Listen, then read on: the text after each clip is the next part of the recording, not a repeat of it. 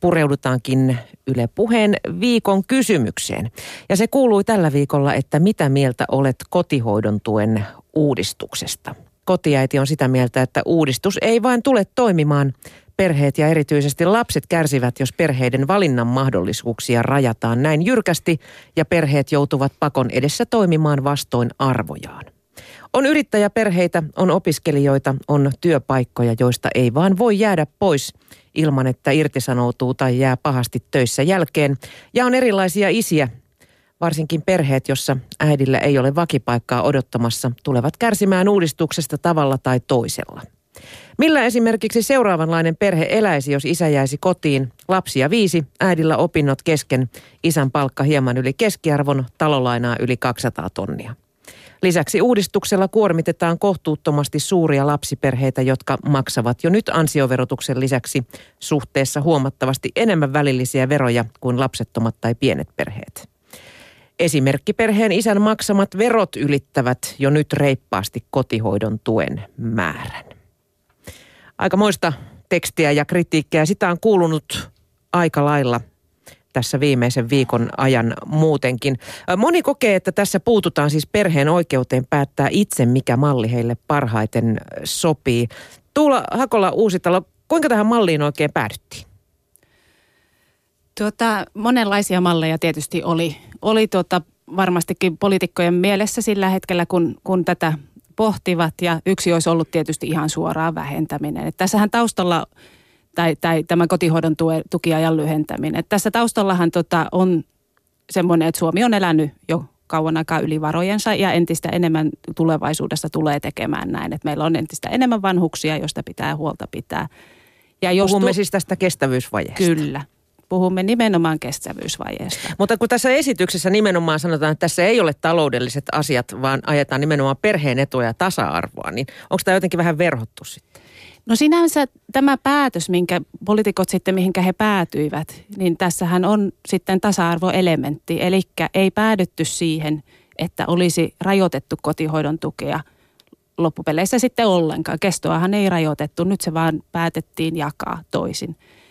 Ja päätettiin sillä tavalla, että sitä ei saa valita. Niin siinä mielessä tässä on ihan selkeä tasa-arvoelementti kanssa mukana. Mm. Entäs sitten Erja Rusanen, sä oot pitkään ollut sitä mieltä ja julkisuudessakin on ollut paljon puhetta, että sun mielestä alle 3-vuotiaat lapset pitäisi ehdottomasti hoitaa kotona. No siihen on ihan hyvin painavat kehityspsykologiset perusteet, mutta sitten jos mä tätä mallia kommentoin, niin tämä on minusta suvaitsematon juuri perheitä kohtaan, että perheitä on erilaisia taloudellisista lähtökohdista ja sitten tässä mallissa nämä perheet asetetaan eriarvoiseen asemaan. Ja minä pelkään ehkä eniten sitä niin, että juuri nämä 2-vuotiaat laitetaan päiväkotiin ja sen seurauksena sitten nämä on negatiivisia seurauksia näille lapsille. Mm.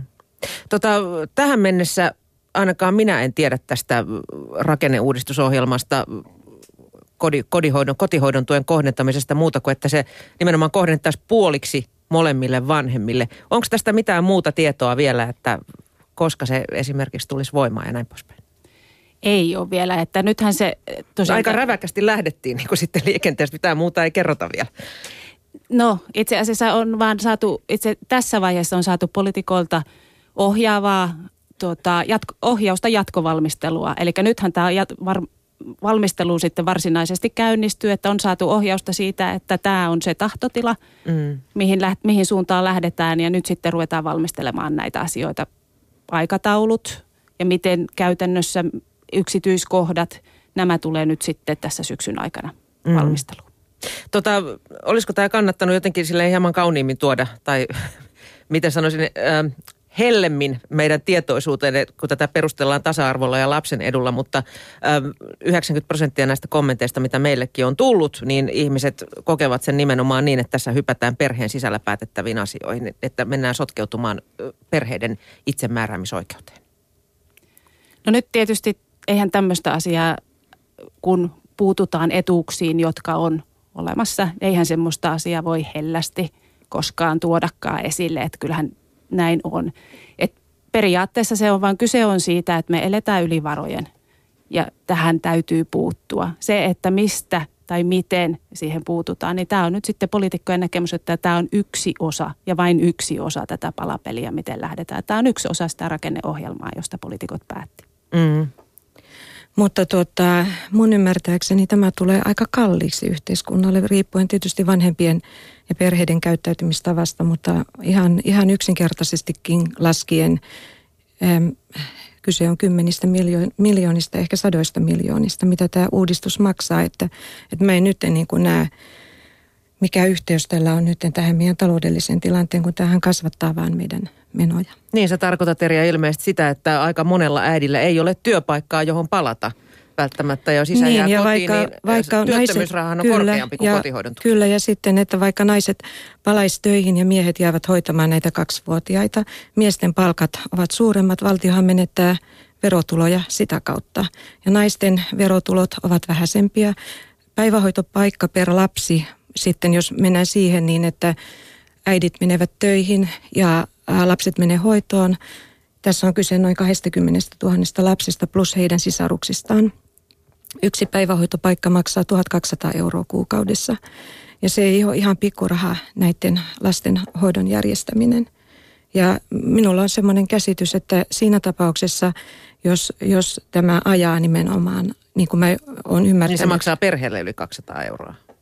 1 200 € valtiolle tai kunnille. Että päivähoidon järjestäminen on myös kallista. Ja sitten vastaavasti tietysti perheet maksaa päivähoitomaksuja, mutta se on vain murto-osa sitten tästä mun käsityksen mukaan tästä kulupuolesta. Hyvä, kun tämä tuli esille. Siis tässä rakenneohjelmassahan kotihoidon tuen tavallaan tämän rajoittamisen lisäksi puututtiin tähän subjektiiviseen päivähoitoon ja juuri nimenomaan tämän syyn takia, että päätöksiä tehtäessä oltiin hyvin tietoisia siitä, että jos päivähoitomenot kasvaa huomattavasti, niin silloin tämä kestävyysvajeeseen saattaa aiheuttaa jopa negatiivisen vaikutuksen, mutta koska tässä samanaikaisesti tehtiin päätös siitä, että subjektiivista päivähoito-oikeutta rajoitetaan siten, että vain puolipäiväoikeus säilyy, niin tällä pyritään tekemään sitten tilaa päiväkoteihin siinä tapauksessa, että tosiaan se päivähoidon kysyntä kasvaa, niin kuin se oletettavasti varmaankin käy. Helsingissä ainakaan tätä nykyäänkään lapset eivät pääse kauhean helposti, tai siis päiväkotipaikoista on pula ja mukuloita kuskataan sitten pitkin kaupunkia, kun ei siellä lähelle pääse. Mutta sitten nämä negatiiviset seuraukset lapsille, jos käy nyt niin, että 2-vuotiaat yhä enemmän menevät päivähoitoon pitkiksi päiviksi ja vielä nyt tällä hetkellä ylisuuriin ryhmiin. Että mun käsityksen mukaan ihan tuore selvitys kertoi sen, että 50% alle 3-vuotiaista on liian suurissa ryhmissä, mikä niin kuin jos katsotaan kehityspsykologisesti, se on riski lapsille. Ja 0-4 ikävuoteen lapsen aivot kehittyy valtavan nopeasti. Ne kehittyy nopeammin kuin muu keho. Ja siellä on semmoisia osia aivoissa, joka sitten voi jäädä pysyvästi sitten semmoinen tila niin, että sillä on vain pärjättävä. Tuore tutkimus Helsingin yliopistossa tehtiin muutama vuosi sitten tutkimus alle 3-vuotiaiden ryhmässä. Siellä todettiin sitten niin, että melutaso on valtava näissä ryhmissä, alle 3-vuotiaiden ryhmissä. Se on lähes noin 70 desibeliä, kun WHO:n suositukset on 35, siis koululuokkia kohtaan annetut suositukset.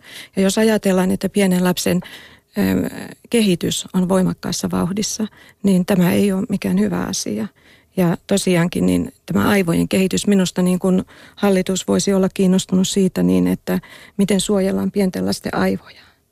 Että näitä on ihan siis, että kyllähän me ollaan tiedetty pitkään, että ympäristö vaikuttaa toiminnallisesti aivoihin, mutta se, että se vaikuttaa myös rakenteellisesti, niin se on aika uusi tieto. Ja minusta erittäin huolestuttavaa. Ja silloin, kun ryhmät ovat valtavan suuria, siellä on kova melu, stressitaso lisääntyy, se voi rikkoa kokonaan stressin säätelyjärjestelmän kehittymisen. Ja se on hyvin vakava asia. Samoin muistijärjestelmien kehittyminen voi vaikeutua, voi tulla semmoisia pysyviä asioita. Ja minusta nämä on niin isoja asioita, että sittenhän ne näkyy koulussa ja nuoruudessa ja nuorina aikuisina työelämän mennessä. Tähän mä sanoisin sen verran, että kehityspsykologian sinänsä en ota kantaa, koska en ole sen asiantuntija, mutta onhan meillä nykyisinkin paljon alle 3-vuotiaita päiväkodeissa, että kyllä on hyvä tasoistakin päivähoitoa varmasti. Ja varmasti aina on hyvä miettiä ja katsoa, että se päivähoidon taso tai laatu on hyvää tasoista. Että kyllä varmasti aina löytyy parantamista siinä ja se on tärkeä asia ilman muuta. Tätä ei kukaan kiistä. Mutta vaan huomautan sen, että toki meillä on tälläkin hetkellä paljon alle 3-vuotiaita päivähoidossa. Päivähoidon laatu on tosiaan niin kuin vaihtelee, että 16% lapsista on tämmöisissä, siis alle 3-vuotiaissa ihanteellisissa ryhmissä, jossa on enintään 8 lasta, joka kansainvälisten kehityspsykologisten tutkimusten perusteella eivät ole riski lapsen kehitykselle. Eli päivähoito voidaan järjestää pienelle lapselle hyväksi ja laadukkaaksi, mutta meillä on virheellisiä käsityksiä siitä, että onko suomalainen päivähoito laadukas. Me hoitaan sitä vähän niin kuin mantraa, että suomalainen ja skandinaavinen päivähoito, se on maailman parasta ja laadukkainta ja se ei missään tapauksessa ole vahingoksi lapsille, mutta kun vedetään yhteen se kaikki kirjallisuus, niin sitä voidaan myös hyvin syvästi epäillä. Sitten kun me katsotaan myöskin nuorten aikuisten tilannetta ja nuorison tilannetta, niin päivähoito on yksi osa tätä keskustelua. Mä en sano, että se on ainoa, mutta se on yksi. Mm. Jos sitten palataan vielä tähän tasa-arvokysymykseen, eli äidit halutaan takaisin työmarkkinoille. No tämänkin syksyn aikana on päivittäin luettu uusista irtisanomisista ja lähestulkoon joka päivä tulee isoja irtisanomisia. Monella äidillä ei ole sitten edes työtä, mihin palata. Mä en tätä ajatuskuviota ihan ymmärrä. Tämä on vähän semmoinen ehkä virheellinenkin käsitys, joka tulee siitä, että irtisanomiset uutisoidaan hirveän voimakkaasti, mutta työllistymisiä ei uutisoida. Että meillähän Suomessa joka päivä vähenee työpaikkoja tai ihmiset valitettavasti menettää työpaikkansa, mutta myös todella moni löytää uuden työpaikan.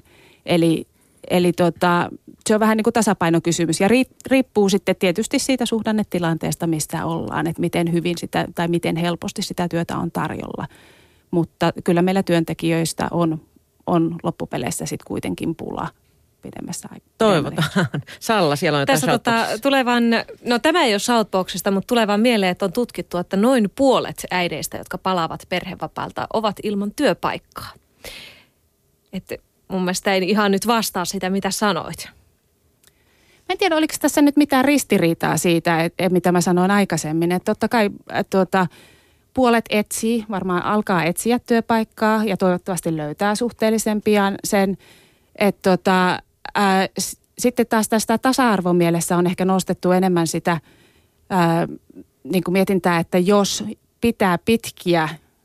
on pitkään poissa työmarkkinoilta, niin on entistä vaikeampaa, koska kyllähän se kotihoidon tuki joskus loppuu. Lapset kuitenkin kasvaa joskus siten, ettei sitten kuitenkaan sitä kotona olemista siinä niin kuin lapsen suhteen tarvita, niin sitten voi ollakin, että on entistä vaikeampaa löytää sitä työpaikkaa, kun se olisi ollut pari vuotta aikaisemmin. Mm.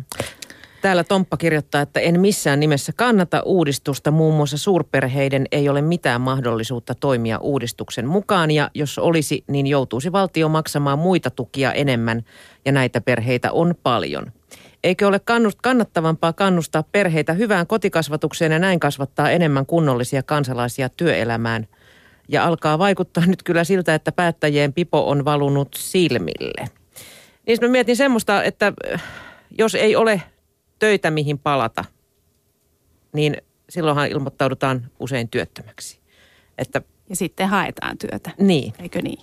Mutta siis pitkäaikaistyöttömiäkin meillä on jokunen 100 000 tässä jo, jotka eivät ole töitä löytäneet. Joo, no se työttömyys on sillä tavalla niin kuin ehkä hankalakin asia, että valitettavasti nyt jokainen työpaikka ja työtön ei välttämättä ole tavallaan semmoinen, eivät kohtaa niin sanotusti. Eli meillä on varmasti kortistosta hyvin osaavaakin ja hyvää työvoimaa, joka ei vaan löydä tavallaan hänen ammatilleen sopivaa työtä, kun sitten taas jollakin äidillä joka tämän jälkeen sitten etsii työtä, niin saattaa olla paremmatkin mahdollisuudet saada työpaikka, koska hänen ammattinsa vaan on semmoinen, jossa tavallaan työtä on tarjolla. Että se ei ole ihan yksiselitteinen juttu, että jos tavallaan ensin kaikki työttömät sais työpaikan, niin sitten sen jälkeen vasta äitien tarvisi lähteä. Että se ei valitettavasti vaan työmarkkinat ei toimi. Mutta meilläkin on kuntia, joissa on iso rakennemuutos menossa sen takia, että siellä on joku iso työnantaja lopettanut ja siellä ei kerta kaikkiaan niitä töitä sitten ole.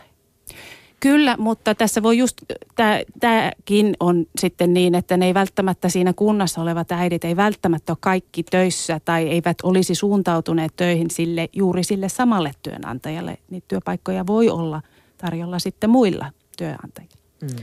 Minusta kyllä pitäisi tunnustaa se, että silloin kun lapset ovat pieniä, niin se työ kotona on ihan siis todella tärkeä asia ottaa huomioon tässä kokonaisuudessa.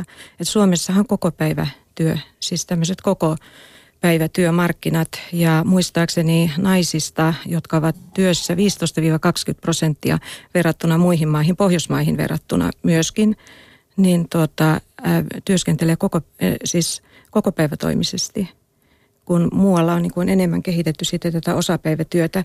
Siis työtä pitäisi katsoa enemmän niin, että mitä sitä on kokonaisuutena. Että mun ikäisille, jolla ei ole pieniä lapsia, niin kotona ei välttämättä, eli sitten kehitä itse näitä töitä kotona. Ei ole sillä lailla pakollista työtä tehtävänä, mutta kun lapset ovat pieniä, siinä on paljon myös työtä. Tuohan ne lapset tietenkin iloa, mutta se on myös ihan raakaa työtä. Ja sillä lailla pitäisi kokonaisuutena katsoa tätä hyvinvointia, että se työ jakaantuisi tasaan tai enemmän tasaan sitten ihmisten kanssa niin kuin eri ikävaiheissa. Vai Erja Rusanen, olisiko se hyvä, että kotiäitiyskin miellettäisiin ammatiksi ja siitä kertyisi eläkettä yhtä lailla? No yksi voisi olla semmoinen niin, että tätä työtä alettaisiin määritellä vähän eri tavalla. Että meillä on niin hirveän voimakkaasti niin kuin tämä, että työ on aina sitä kodin ulkopuolista työtä. Mä olin kansainvälistä seminaaria pitämässä ja minä puhuin sitä englanninkielisellä termillä work, niin tarkoitin tätä kodin ulkopuolista työtä. Niin mulle tultiin huomauttamaan niin, että eikö muka kotona tehtävä työ ole työtä. Itse asiassa sama asia peräänkulutetaan täällä Shoutboxissa. Kommentoidaan, että naisella pitäisi voida olla ammattina äiti ja siitä saisi palkkaa. Että onko tässä myös arvostuksen puutetta? Sitä pohditaan täällä. Miten sitten tässä esityksessä tullaan ottamaan erilaiset perhemallit huomioon? On yksinhuoltajaperheitä, on yrittäjäperheitä.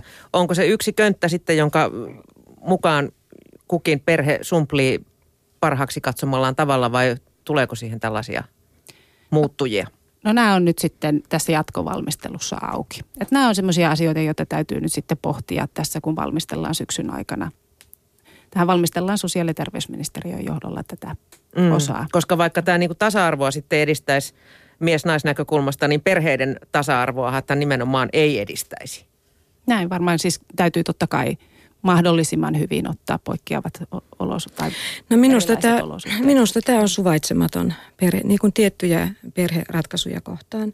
Ihan suoraan voi sanoa, että suvaitsematon. Eli on, että jos ajatellaan niin, että tämä suosii sen tyyppisiä perheitä, joissa on suurin piirtein samankokoiset tulot, koska kumpi tahansa voi jäädä pois silloin. Mutta perheissä, joissa toinen ansaitsee vähemmän, niin on hyvin vaikea vaihtaa sitä, jos puhutaan tästä kotihoidon tuesta ja tästä vaihtamisesta. Ja vielä ohitetaan kokonaan vielä tämä lapsen näkökulma.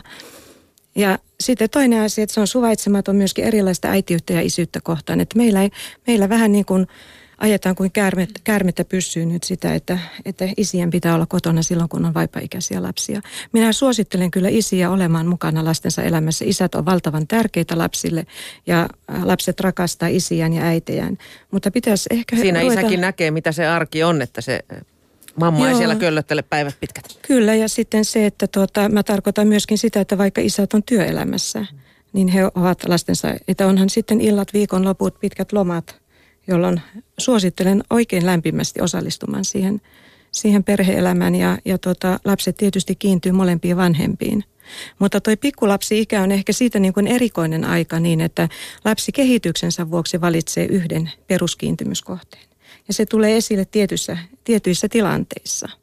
Se ei tarkoita sitä, että se on pysyvä tai että äiti on niin kuin isää parempi. Tai jos isä hoitaa, niin isä on äitiä parempi. Se on semmoinen väliaikainen tilanne. Sitten se voi kääntyä, kun lapsi kasvaa. Täällä nimimerkki äiti kertoo vielä, että on paljon perheitä, jossa isä on yksityisyrittäjänä, niin kuin meilläkin. Hänellä ei ole minkäänlaista mahdollisuutta jäädä hoitamaan lapsia kotiin. Jos uudistus menee läpi, arvelen, että suurin osa äideistä päätyy työttömiksi työnhakijoiksi ja siinä valtio ei ainakaan säästä. Työmarkkinatuki on 200–300 euroa kuukaudessa suurempi kuin kotihoidon tuki ja lisäksi äidit saisivat kaikki työttömien edut, esimerkiksi alennukset junalippuista. Ja monet äidit haluavat hoitaa lapsensa kotona 3-vuotiaaksi kotihoidon tuella, vaikka saavatkin siitä paljon vähemmän palkkaa käteen kuin esimerkiksi olisi työttömänä ja tekisi samaa työtä. Kyllä, naiset maksaa valtavan biologisen hinnan lapsen syntymästä ja minusta äideiltä voidaan ihan hyvin kysyä, että mitä he haluavat. Jokainen nainen, joka on synnyttänyt, tajuaa, minkälaisen biologisen hinnan siitä maksaa. Kyllä tässä kysyjä on ihan siinä, tai kommentoija on siinä ihan oikeassa, että työttömyyskorvaushan on tasoltaan korkeampi kuin kotihoidon tuki. Mutta sen takia tietysti toiveissa on, että et työllistytään tai mennään takaisin siihen työpaikkaan, mikä on. Että tosiaan puolella ei ole, mutta puolella on. Tai esimerkiksi pätkätöitä, jos on, niin sehän on aika hankalaa. No, pätkätyö toivottavasti johtaa sitten johonkin pysyvämpään. Että totta kai hankaluuksia on ja näitä pitää miettiä. Mä tuohon suvaitsemattomuuteen sillä tavalla sanoisin myös sen, että onhan meillä toki myös niin kuin yksinhuoltajaperheitä, jossa on ainoastaan isä. Että perheet on hyvin moninaisia, että varmasti näitä pitää nyt sitten miettiä näitä, että miten tämä malli sovitetaan tähän todellisuuteen, mikä meillä on. Mm. Minusta tätä mallia ei pitäisi hyväksyä laisinkaan, vaan että valinnanvapaus perheille jätetään, että sitä ei ulkopuolelta pystytä määräämään ainakaan yhtään oikeammin kuin vanhemmat. Vanhemmat ovat niin kuin lähempänä katsomaan, että kumpi heistä on parempi hoivaamaan lasta ja millä lailla se järjestetään. Eli mun mielestä on ollut hienoa Suomessa perhepolitiikassa kuitenkin se, että tämä 3 ensimmäistä vuotta on ollut jollakin lailla tuettua. Sitten tämä valinnanvapaus. Vaikkakin Suomi sitten, jos verrataan muihin maihin, niin eihän se tuki ole ollut sitten välttämättä siis niin suurta kuin joissakin muissa maissa. Että esimerkiksi ansiosidonnainen tuki on muistaakseni Unkarissa 2 ikävuoteen saakka ja Virossakin 18 kuukauteen saakka. Täällä Southboxissa kaikki oikeastaan kommentit, mitkä ovat ottaneet kantaa siihen, miten se omassa perheessä vaikuttaisi, jos täällä kymmenisen on sellaista hyvää perusteltua syytä, niin kaikki ovat sitä mieltä, että tätä tukea ei saa muuttaa. On yrittäjäperheitä, on monilapsisia perheitä, eritasoisia, vanhemmilla eritasoiset palkkatasot, isä tienaa 4 tonnia, perheen äiti 1 500 euroa, että se on se todellisuus, tai ne ovat näitä kokemuksia, mitä meidän kuuntelijat lähettää täältä. Päinvastoin sitä tukea pitäisi kasvattaa ja sitten laskea sitten se sillä lailla, että miten satsataan lapsiin. Kun tiedetään sitten, että mikä on hyväksi lapsen kehitykselle, sitten me saadaan terveempiä koululaisia, terveempiä nuoria, terveempiä aikuisia. Se näkyy niin kuin hyvin nopeasti 15–20 vuoden kuluttua, kun nämä alkavat aikuistua, niin se näkyy. Nyt mä joudun taas muistuttaa tästä, että Suomi elää koko ajan ylivarojensa, että me tarvitaan lisää työllisyyttä, verotuloja, että pystytään hoitamaan ne vanhukset, niin kuin ikääntyvä väestö tulevaisuudessa. Ja totta kai tämä on vain yksi osa sitä palapeliä, Mutta maksetaanko siitä sitten tuplana tulevaisuudessa? Tämä herättää kysymyksen. Nyt on paljon puhuttu viime aikoina siitä, mitä nykynuorille on aiheuttanut ne 90-luvun alun laman leikkaukset, mitä tehtiin. Toivottavasti ei, mutta kyllä mä olisin luottavainen sen suhteen, että niin kuin meillä nytkin on, että jos on alle 3-vuotiaita päiväkodissa ja kuitenkin ei voitane sanoa, että he kehittyy selvästi huonommin kuin muut. Että kyllä tämä kestävyysvajeen kannalta on niin, että mitä enemmän meillä on työpanosta, niin kyllä se tulevaisuutta sitten, tai niin kuin, kyllä se sitä kestävyysvajetta helpottaa se, että meidän täytyy tehdä valintoja, että jätetäänkö esimerkiksi vanhukset sitten hoitamatta tulevaisuudessa, että jos meillä ei ole tavallaan varaa hoitaa, niin nyt täytyy tehdä ratkaisuja sitten siitä. Joo, on täällä sitten myös nimimerkki isä, joka kysyy, että onko lastenhoito pelkästään taloudellinen asia? Tällaisen kuvan saa, kun seuraa tätä keskustelua. Eikö mitkään muut arvot paina vaakakupissa? Kun meidän perheeseen aikoinaan syntyi lapset, päätimme vaimon kanssa, että hän hoitaa lapset kotona kouluikään saakka. Itse kävin työssä keskipalkalla. Tiesimme, että emme muutamaan vuoteen voi varmaan matkustella tai vaihtaa uuteen autoon, mutta ehkä elämämme muuten on luksusta. Lapset saavat nukkua aamuisin niin pitkään kuin haluavat, eikä vanhempienkaan elämä ole niin ohjelmoitua. Olemme olleet tyytyväisiä valintaan ja niin uskon, että rakastamamme lapsetkin. Minusta tuo hieno kommentti ja juuri näin, että kaikki niin kuin elämässä on hyvin paljon valintoja. Mm. Totta kai se on hienoa, jos tuohon on mahdollisuus. Aika monella ei ole. Aika monella ei ole ja Suomessa voi sanoa, että Suomessa ei tule olemaan mahdollisuus tehdä tätä kaikkea, mitä meillä nyt on niin hienosti hyvinvointiyhteiskunnassa, että rahat vaan yksinkertaisesti ei riitä. Ja sitten täytyy tehdä valintoja, että missä tavallaan niin kuin on se pienin paha niin sanotusti saadaan aiheutettua. Kerro vielä Tuula Hakola-Uusitalo, koska tämä sitten tulisi voimaan? Mikä on se niin kuin aikaisin ajankohta?